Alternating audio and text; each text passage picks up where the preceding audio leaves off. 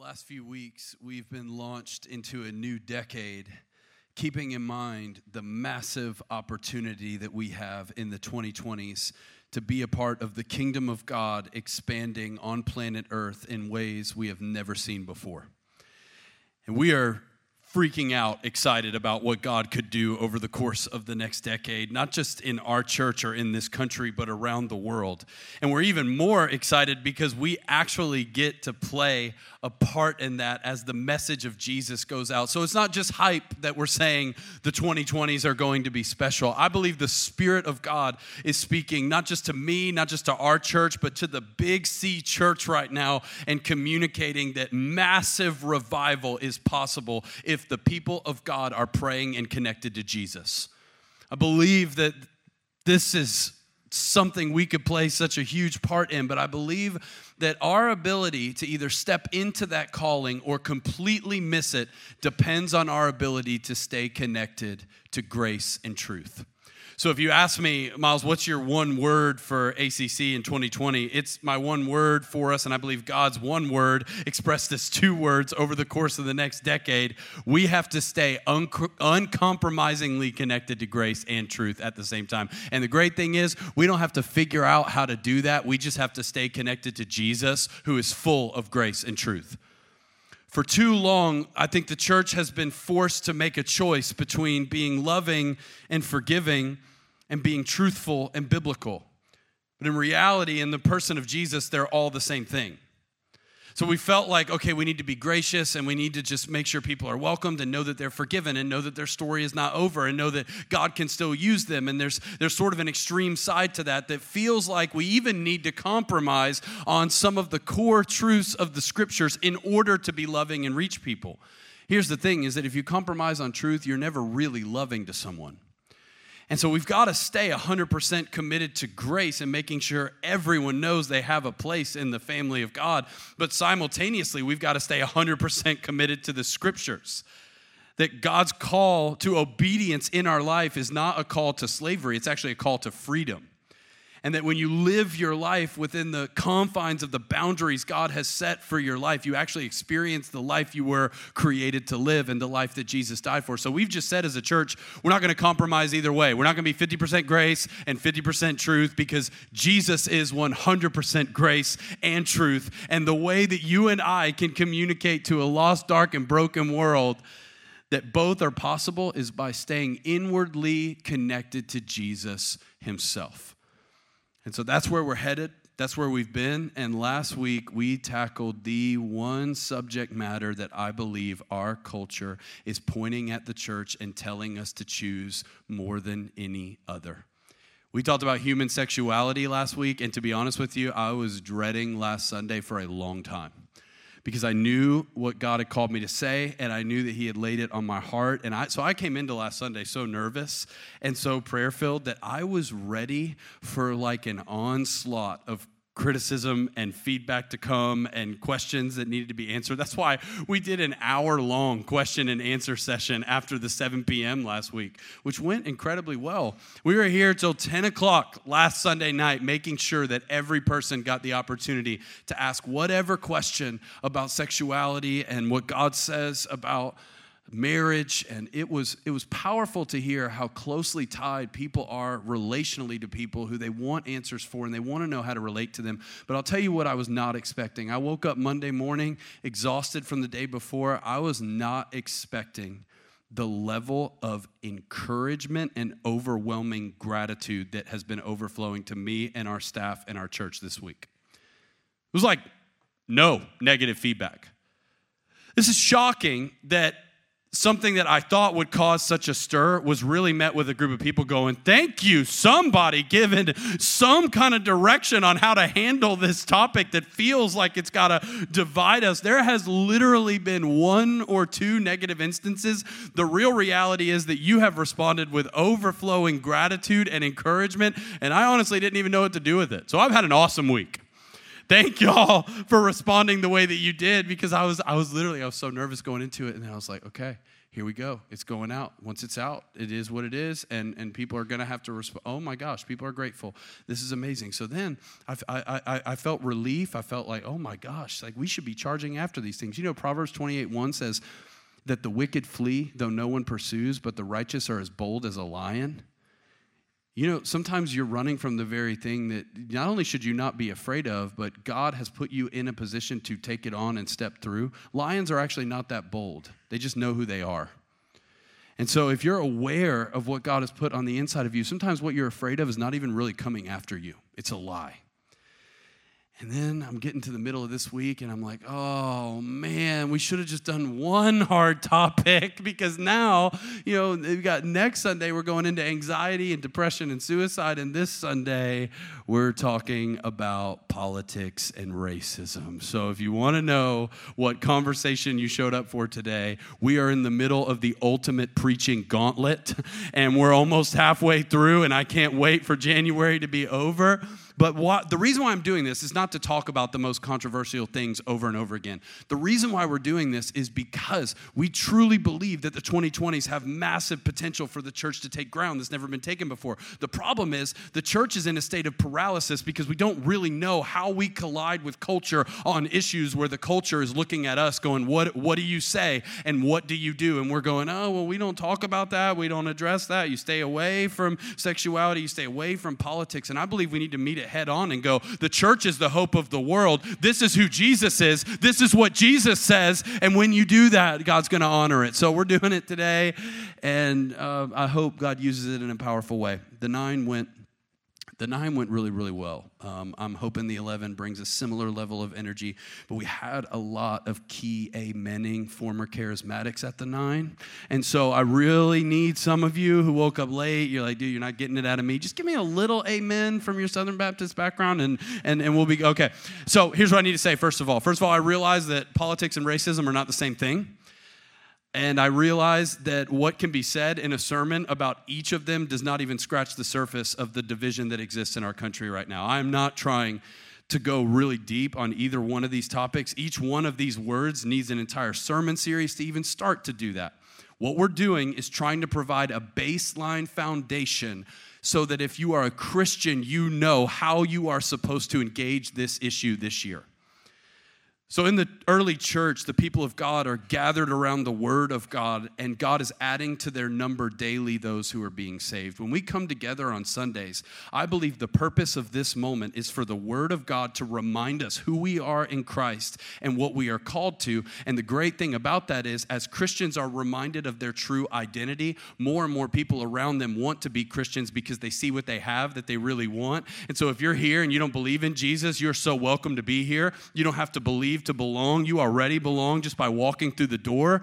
But it's great for you to get to sit in on a conversation like this and go, okay, how does a Christian worldview collide with the current political and racial tension that exists in our country right now? I think it's easy to see that we do have a divide here, and our recent division, this is why we're doing these together. Our recent division has shown a correlation between these two things, particularly in the Christian church. Politics and racism are their own issues in and of itself. But what's happened over the course of the past 10 years is the political divide and the racial divide has almost looked identical in regards to Christian churches numerically. And so now we have people who claim to be brothers and sisters in Christ, feeling like not only are they not in the same family of God, but that they're not even in a common human race and can't even be loving to one another. And the world looks at that division and finds what we're selling about Jesus absolutely unbelievable and not valuable. That's why Jesus' last prayer was for unity, because he knew it would be the unity of people who don't look like each other, who don't agree with each other, that would shine to a lost, dark, and broken world that's taken more captive by fear and hate day by day. And so we're becoming more and more divided, but I want to say from the beginning, some of the people who say this is the most divided our country has ever been, 2020 is doomsday, oh my gosh. Listen, we had a civil war. That was a little more divisive. We literally got on two sides and fought we had the civil rights movement where the reason why our division feels like it's the most powerful is because it's the most visible it's ever been. Now we have access to technology that puts it in the palm of our hands. And so, if you had social media during the civil rights movement of the 50s and 60s, you would have said, This is the most divided our country has ever been. The only thing that makes it feel more pressing to you and to me right now is that the hate is right in front of our faces all the time, and anybody can share what they think about anything and everything. And you, it seems like you have to listen. And so the division is visible, and I think we've got a group of people who are wondering what in the world we are supposed to do in response. Now, before I jump into the Word of God and where we're going to be going today, I wanted to give you the one thing I would say about this division that I think needs to go out into the Big C church over and above anything else. So if you're one of those short attention spans and I'm going to lose you in about 10 minutes, I put this at the beginning of the sermon so that you would know what is the one thing that we're supposed to do as Christians in response to what's happening in our country right now. If you ask me, said Miles, in five seconds, answer the question what is the church called to in 2020 with the political divide being what it is and the racial divide being what it is? My answer would be this sentence pray for change more than you criticize or complain. Pray for change more than you criticize or complain. Why is prayer always seen as like this side thing that we do sometimes? Not noticing that we're talking to the God of the universe and we're literally standing in the gap for our country and our leaders. Prayer is not some sort of thing that we look at on the side and go, okay, that, that, that could help, but then we got to engage this issue and this issue. No, prayer literally is the battle. And if you and I spent as much time praying for the division that's happened instead of spending that time sharing our opinion or literally sharing articles, I truly believe five minutes spent in prayer is better than 50 hours spent sharing news stories in your opinion going before the God of the universe and going, God, would you move in our nation like never before? Would you unite what seems like it cannot possibly be united? I think prayer is absolutely our most powerful weapon. And one of the most unfortunate things about the division that exists right now is that social media and news is not going anywhere. But social media and news are not the problem, guys. We're the problem all what's visible reveals is what was already true about us. It just puts it in front of our face. So until we change inwardly, none of that is going to change, and none of that is really the problem. It begins with prayer, and then I'll take it a step deeper. It begins with you. So, I want to bring you into the world of what it is like to be a preacher and prepare for sermons like this. Every week when I'm getting ready for this moment, first of all, I love when people tell me, hey, what's it like to only work on Sundays? And I'm like, ah, funny guy. You know what I, want to respond, knowing what I know about my schedule? Hey, what's it like to have a weekend? Um, that's how that's how me in the flesh wants to respond. But I just say, oh, that's really funny. I've never heard that before. Um, I get that question during the week when I'm preparing a sermon, this will help some of y'all who want to go into ministry and want to go into preaching and speaking and things like that. There's one thing that I'm looking for as the chief above anything else. And if I can get that one thing, the sermon just kind of flows from there. I'm searching the Word of God for what He wants to say to our people. But the main thing I'm looking for is what is called tension. And when you see my iPad up here every week, every week I have italicized and in bold the word tension because it reminds me that the way you communicate with people for a change is to create common ground on a common problem that people want to look to the Word of God to figure out how they're supposed to navigate it. So, what I'm trying to do when I communicate is I'm trying to get you to feel a tension that I felt. And if we're all feeling this common tension and going, yeah, this is a problem, and yeah, we need to do something about this, and we look to the Word of God and see how the Word of God addresses that tension, then boom, we've got a powerful, united moment where we're like, yes, we needed that, and yes, we need to act on that. But it's so easy with things like anxiety, sexual sin, relational reconciliation in families, and, and, and, and things like that that I've preached on before. When I start talking about those things, I know that's what you're going through. And so I start talking about what it means to be anxious and my own personal struggles in it, and then looking to the Word of God. And everybody in the room is like, Yes, yes, yes, talk to me about this because I need help with this. I need to engage with this. What's so interesting is as I was preparing to talk about politics and racism, I realized that this is the most unique subject matter to talk about because everyone in the room would agree that it's a major problem, but not one person in this room thinks that they are a part of that problem. So it's different because the problem is not seen as something that's internal, it's seen as something that somebody else needs to fix. And just the very nature, that's okay. I don't want you to feel super convicted by that. It's your own political opinion, it's your own relationships. But it's human nature to assume about these issues. Yes, we have a big problem. Yes, we have a major division.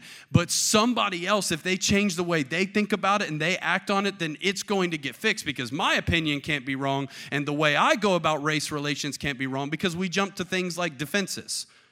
Everybody in this room, when I brought up races or racism, everybody in this room who is white instantly defended themselves by thinking about whether or not they have a friend who is a minority in a second. You didn't even realize you did it. You're like, oh, yeah, yeah, I'm good on the racism thing. I got a black friend. Dead serious. That's what we did. Oh yeah, yeah, I'm good. I knew that guy, and then yeah, yeah, I'm not, I'm not a part of the problem. I'm not a part of the problem politically. Like I just, uh, it's, it's, it's CNN, it's Fox News, it's, it's them, it's them, it's them. And even if you're here, and you are a part of a minority, first of all, I want this sermon to ring so true in your heart that you feel like you've been seen and you've been heard like never before. But a lot of what we say from this stage in this moment can be uncomfortable for you because you're like, yeah, there's no way I could be a part of the problem. I'm literally the group of people that gets oppressed. I'm literally the group of people that gets isolated. What you didn't realize that you did in that moment was exclude yourself from being a part of the solution as well. So if no one is willing to look inward and everybody agrees that there's a problem, but it's out there somewhere, when is it ever going to change? What we need in the church is for people to be bold enough to look inside their own heart and their own family history and their own tendencies and their own fears and go, wait a minute, maybe God wants to do something in me today. I'll tell you this you, we will not change the world around us if the word within us doesn't transform us in this place. And there's some things that I think you and I have been willing to close God off to, to where I want to clarify. We're going to open the Word of God in just one second. We are not talking about what God is going to do out there.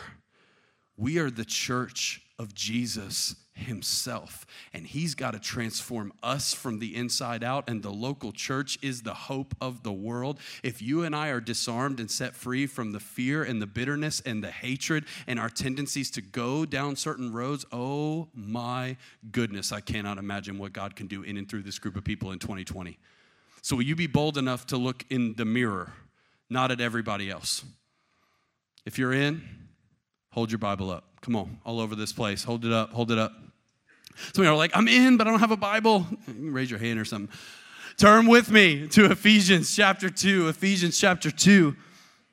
Been a lot of uh, discussion this week on whether or not the Bible drill works. The Bible drill for single people works to the degree that you work it out.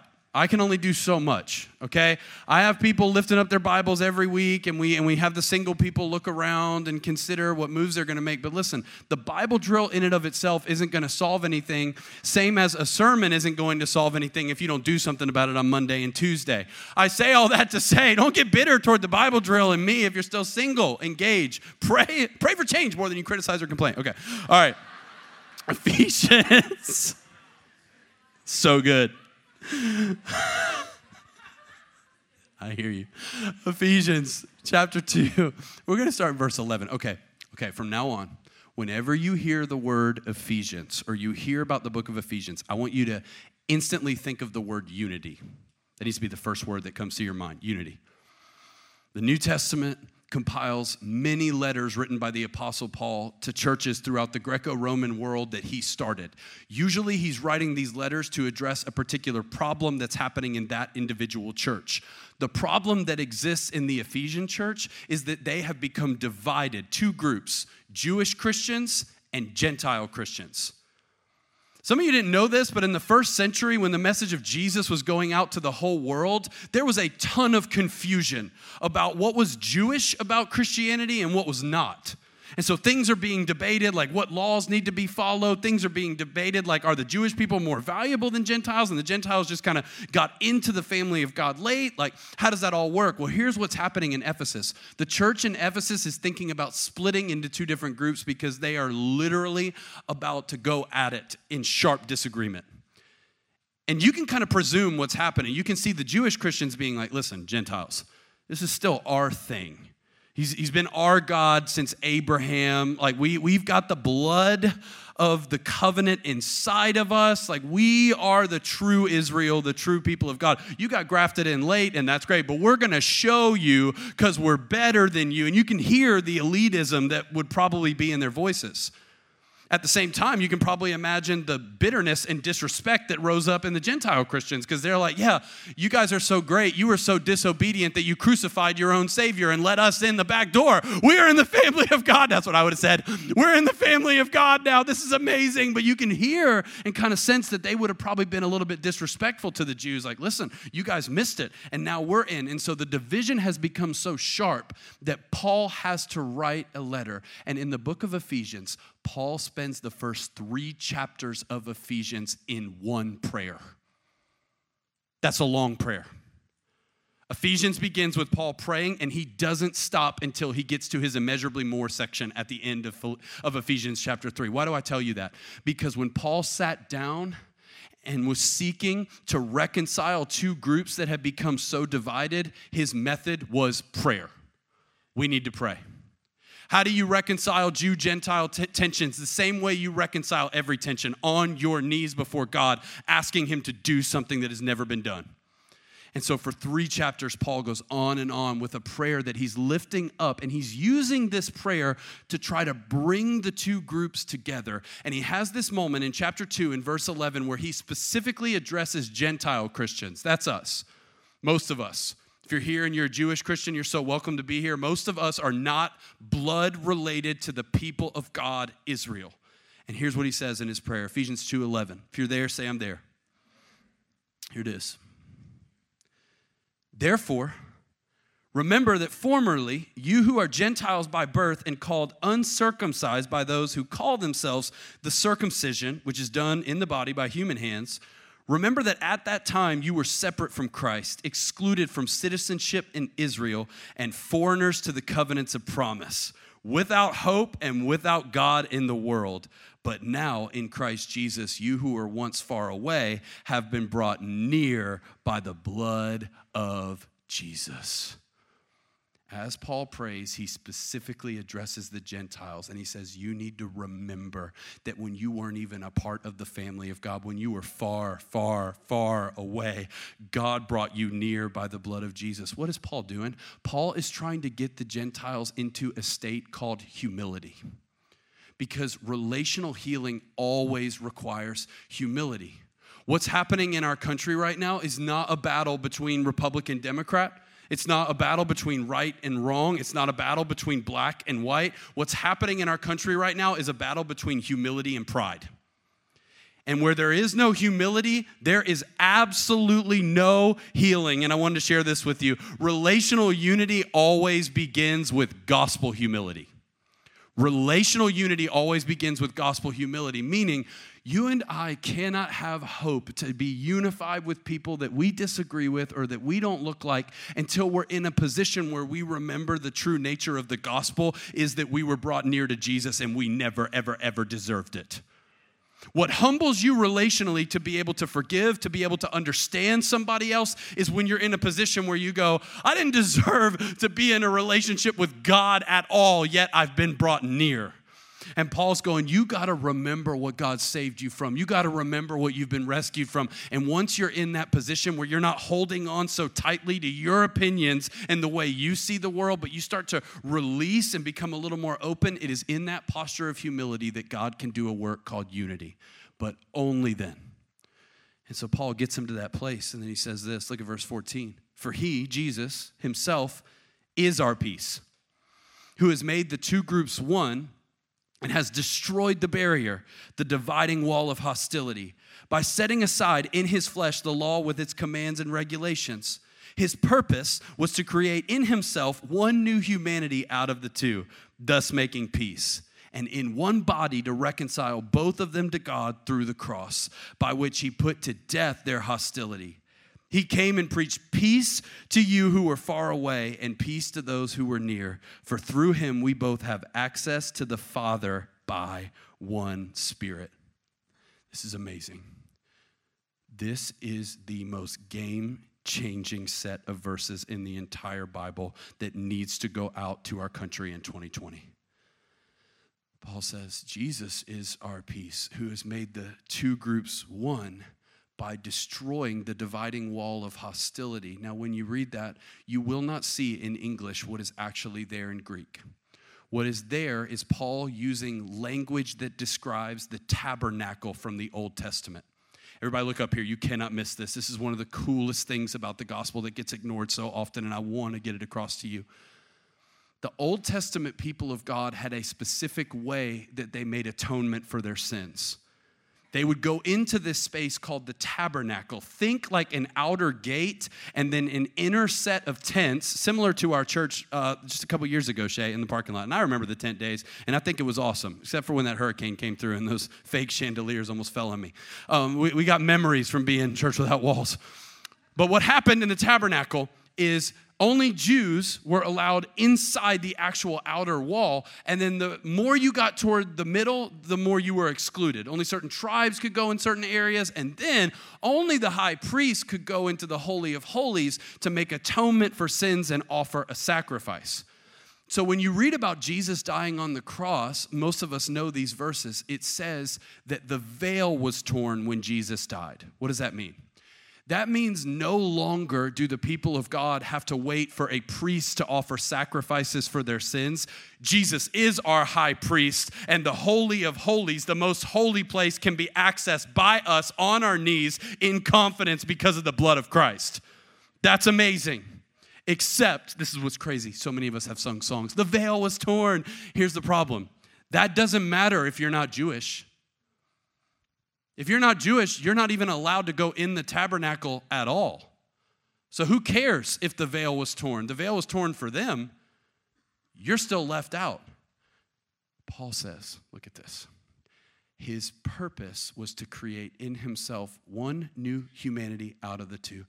And Jesus didn't just die to destroy the veil that kept the Jews from encountering God, he died to destroy the wall that separated us from them and it was the same action.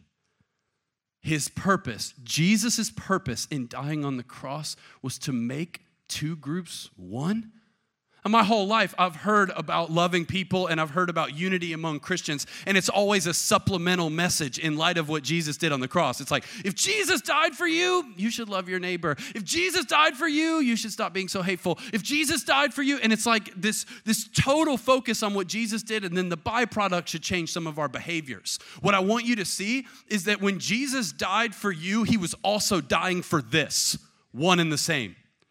His purpose was to destroy the dividing wall, meaning when the veil was torn, what we didn't realize until the Holy Spirit went out is that the wall was also torn down, which means no longer do you have to be a certain race, come from a certain bloodline, or be anything other than a human being to participate in the family of God.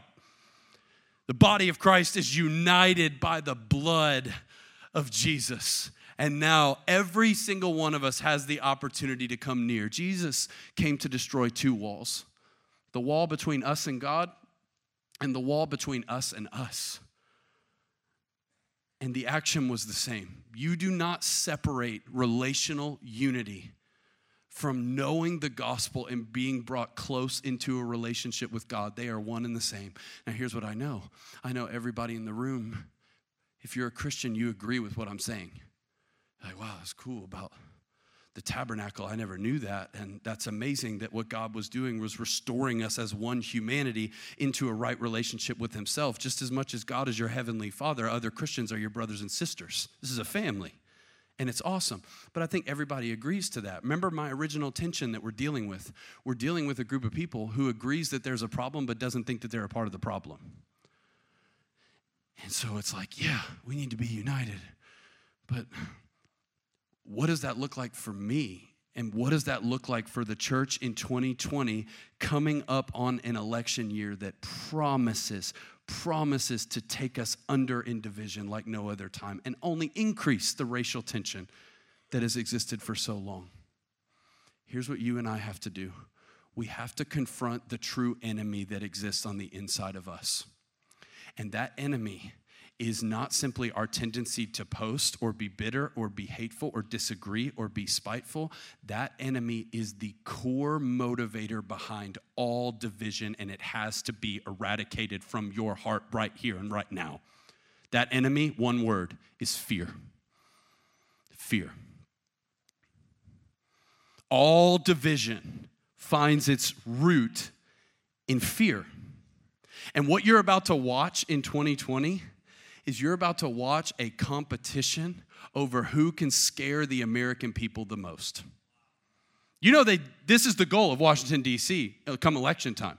It's how do I scare the most amount of Americans for what their country and the world will look like under the other person's leadership? And if I scare them enough, this is the news summarized, guys. If I scare them enough, then I'll get their vote. And so what we have is fear tactics from two different sides trying to go, okay, well, this is what the country is going to look like. If he or she leads it, this is where we're going to be five years, 10 years from now. And if you get people fearful enough, you'll get their vote. I can pretty much promise you that is exactly what is going to happen over the course of the next 10 years. And I would also say that that same root is the same thing that's at the root of all racism. At the core of racism is not hate, it's fear. You got to go deeper.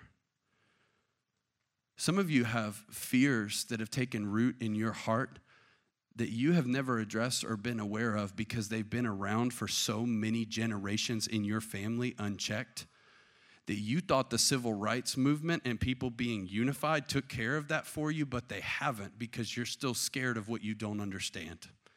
And you're scared of what you've never engaged with, particularly who you've never engaged with.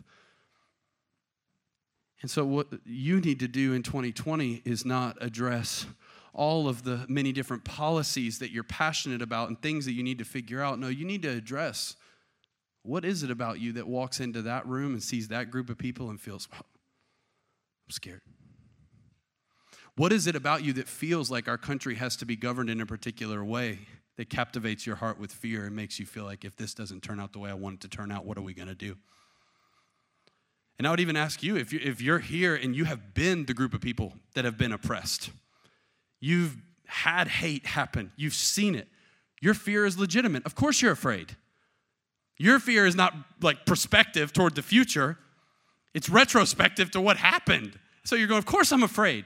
Here's the thing when the fear of wounds from the past impacts your present, what you have chosen is a pathway called bitterness that is only going to lead to more hate and you assume that there's no way you could be a part of the problem in our country. But here's the problem when you take the offense that was put against you and you leave your fence up and become offended, you now contribute toward the division that exists in our country. And so both sides are building a firestorm together of division that's not being addressed because we think the problem is hate. We think the problem is disagreements. We think we just need to calm down and be nice. That's not the problem.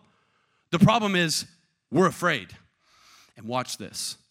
What DC is unaware of, and what most people who don't know Jesus are unaware of, is that there is only one Christian motivator that is stronger than fear. DC would say, Fear, strongest motivator. Act on that. Christians say, No, no, no, we got this thing that drives out fear. It's called perfect love. And only Christians have it. Don't believe me? We've got to turn there. I'm just going to read it. First John chapter 4 says this. And we know and rely on the love God has for us. So some of us think we know how to solve the problem in our country. Just love people. Love wins. Come on, guys, just be loving. No, no, no, no. You're not going to get that because at the core of human heart is fear that can only be disarmed by perfect love that comes from God. We know and rely on the love God has for us, not the love that we conjure up for our neighbor, because the love that comes from God is first of all pure, and the Greek word is agape. If it comes from Him, it can get through us and can do things that we could never do on our own. Why? Because God doesn't have love, He is love. God is love. Whoever lives in love lives in God, and God in them. This is how love is made made complete among us so that we will have confidence on the day of judgment. In this world, we are like Jesus. There is no fear in love, but perfect love drives out fear because fear has to do with punishment. The one who fears is not made perfect in love. We love because he first loved us. Here it is, ACC.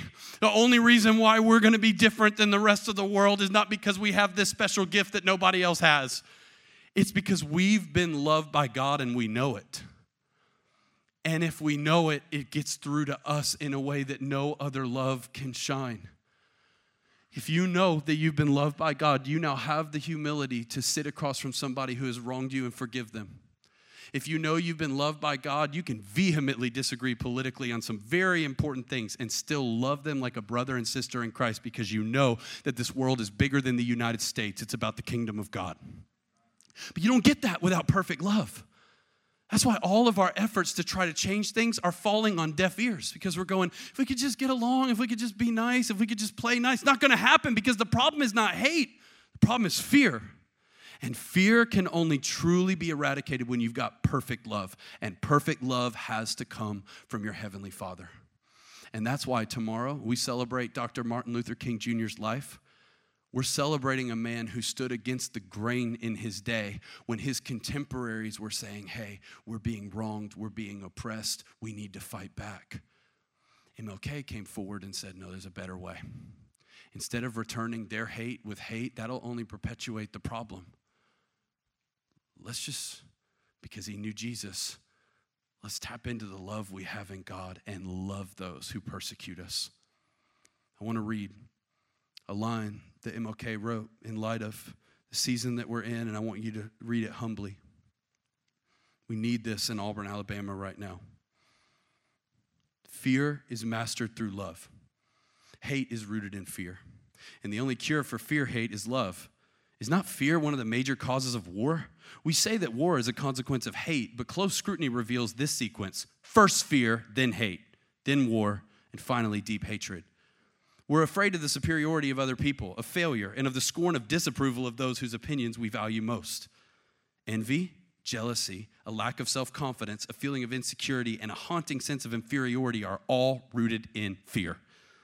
Is there a cure for these annoying fears that pervert our personal lives? Yes. A deep and abiding commitment to the way of love perfect love casteth out fear. Hatred and bitterness can never cure the disease of fear. Only love can do that. And the reason, yeah, we can clap for that. It's good. It's so good. The reason why this man stood out in an era of so much darkness was because he was connected to the source of grace and truth, Jesus himself.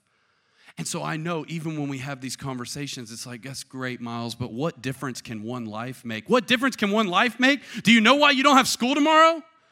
Because one man stood up and said, the response to all of this hate isn't going to be for us to grab our weapons and fight back. Our response, because we know Jesus, is to wrap our arms around those who'd rather have us dead. And in wrapping his arms around people, somebody killed him. But they did not kill a man who was scared, they killed a man who was as bold as a lion. And so that boldness comes from knowing how loved you are. And if that can disarm the fear of a man who legitimately had a million reasons to be afraid, it can do that in your heart as well. Well, what's God going to call me to do? I don't know what He's going to call you to do. I just know it's going to be uncomfortable. For perfect love to get rid of and cast out fear, it has to go to the wound. And when you treat a wound, you go, ow, that hurts because healing hurts. And so God's not going to address this issue in your heart through a new stance on politics. God's going to address this issue in your heart by saying, hey, go talk to him.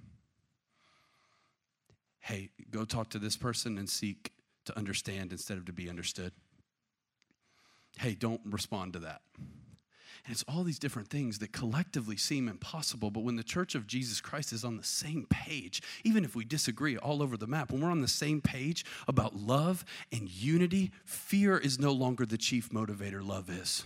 And I want to be those people. So I got two points for you before you go. And honestly, like normally when I get to the end of a sermon, I'm like, this is exactly what I want you to do with this sermon. I don't really feel that way this Sunday. I feel like God could be revealing that to you individually, personally, in a way that I cannot speak over a group this size with this many different backgrounds, races, and seasons of life. By the way, let's just say this because of what Jesus did. I, even when we talk about racism, I feel like this needs to be said. Because of the blood of Jesus, there's one bloodline, which means there's one race, the human race.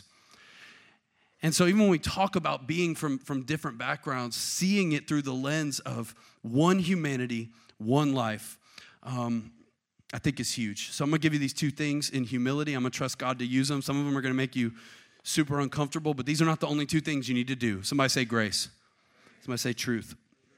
All right, let's do both. Number one, here's what we need to do give America your vote and give Jesus your hope. And distinguish the two. Give America your vote and give Jesus your hope. When I say this, I'm not saying make sure you vote in November.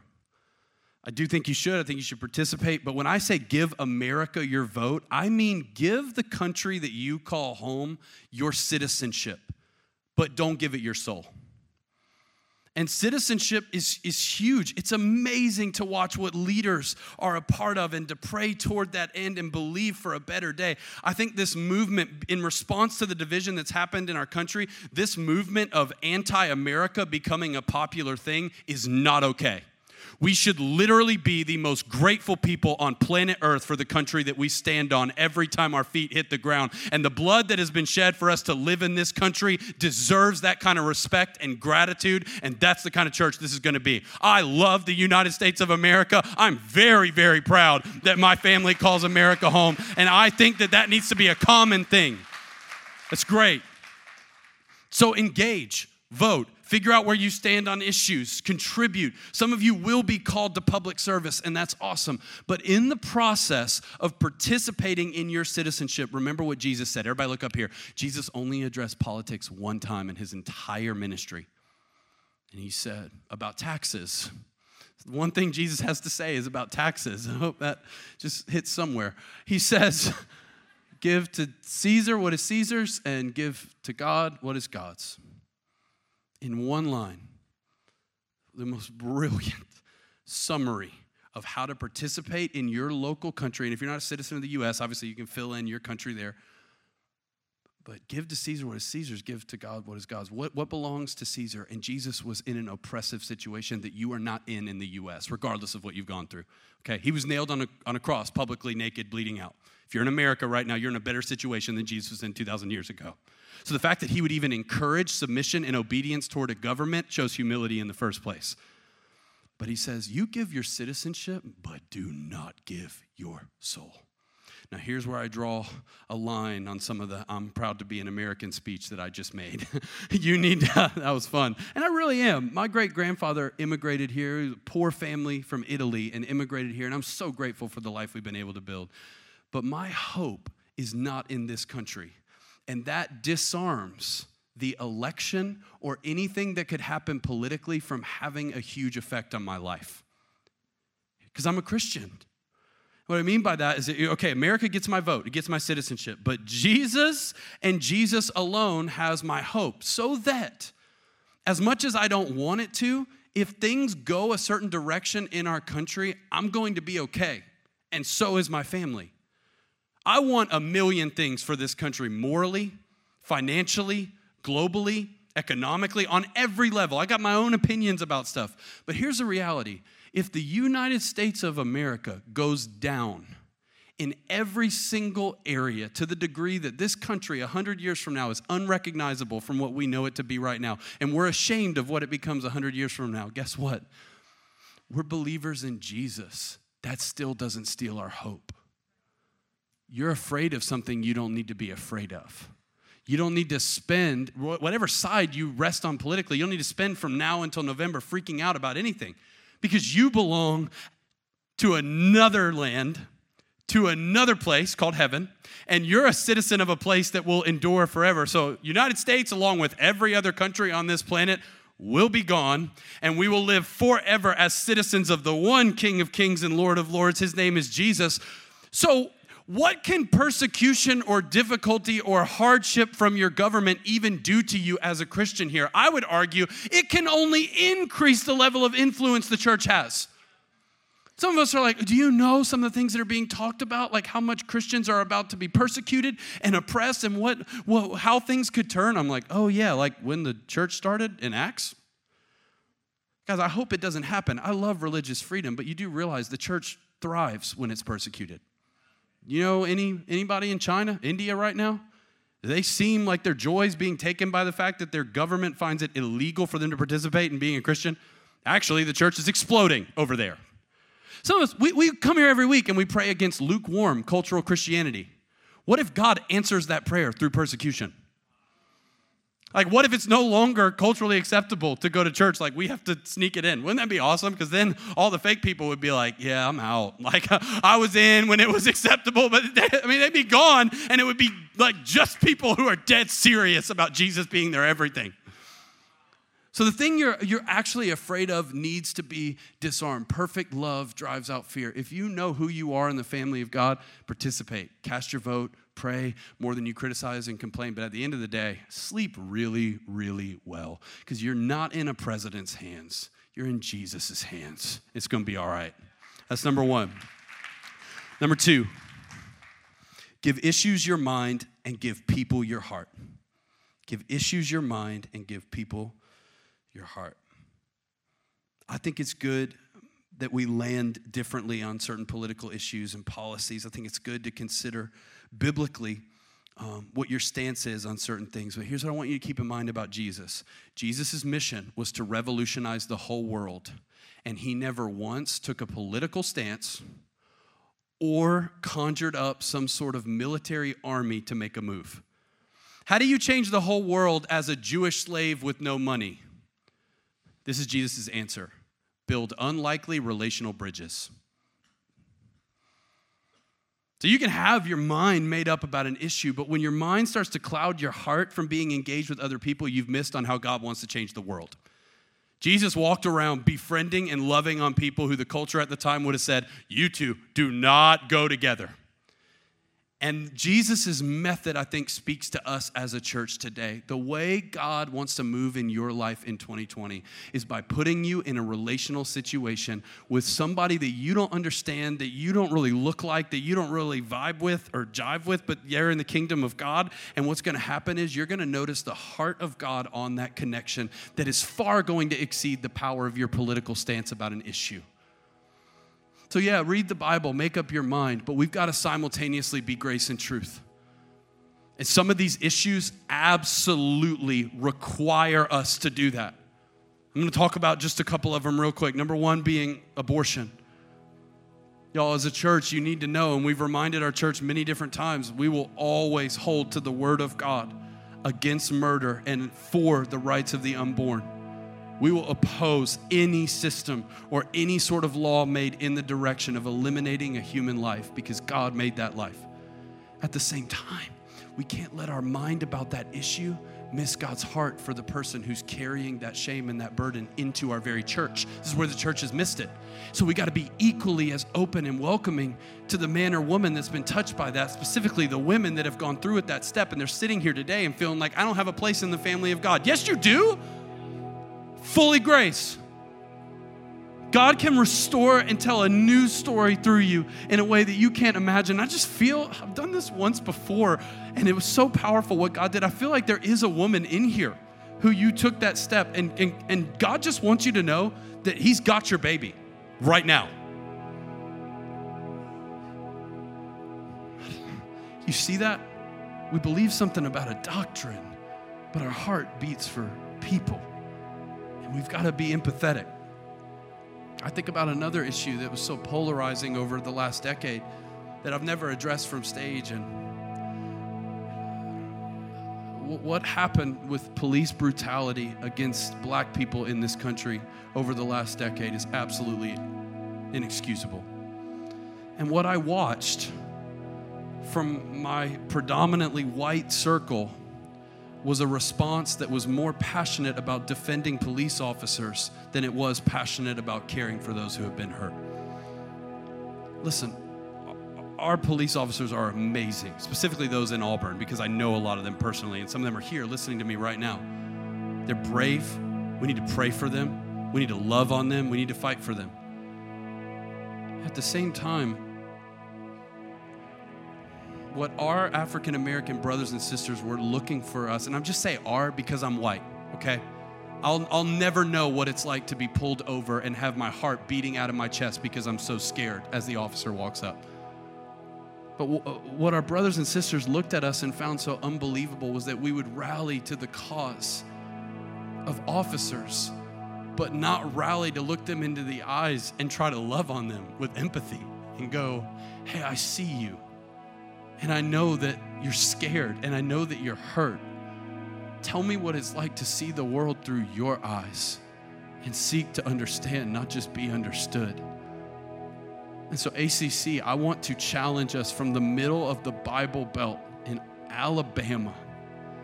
Can we be a church that notices people who are hurting more than we are a church who holds on unswervingly to our opinions? You know what might happen if you create an unlikely relational bridge? Here's what will happen your opinion might change, you might change. So, I want to challenge all of us Make your decisions about policies. Vote for somebody, participate. But at the end of the day, don't miss out on loving your neighbor. Don't miss out on an opportunity to look at somebody in the eyes and love them right where they are today. Let's put your notes away. Let's stand up. We got one more song left to sing. My hope and my prayer in 2020 is that regardless of how this election goes, that Auburn Community Church would be a beacon of light and hope for the United States of America to look at and go, that is how country, that is how the church handles division in a country. But we can only do that if we come together. And so here's what I want to ask I want to ask you to bow your head right now and pray in this moment for the division in our country politically and racially. Like literally. Some of you, if you're bold enough, out loud. Don't wait for me to pray and just listen along the best thing we can do today is pray together with one voice. Come on, would you pray for our leaders? Would you pray for people who've been hurt? Would you pray for God to start a new day through the church? And would He start right here in our hearts and lives?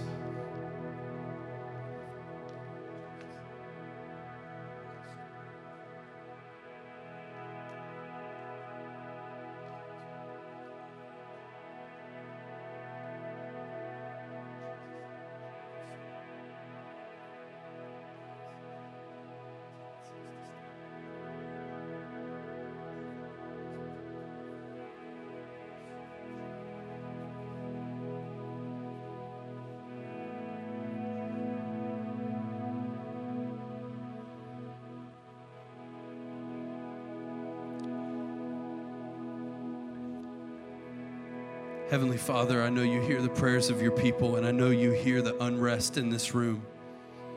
That we want to love and serve people well, and we want to be that beacon of light and hope in a world that so desperately needs it. But God, I just pray that this room would be bold enough to look in the mirror. I pray that we would be bold enough to say, God, search my heart and see if there's any, any, any offensive way within me and lead me in the way everlasting, God create in us new hearts that beat more for people than they do to prove our point.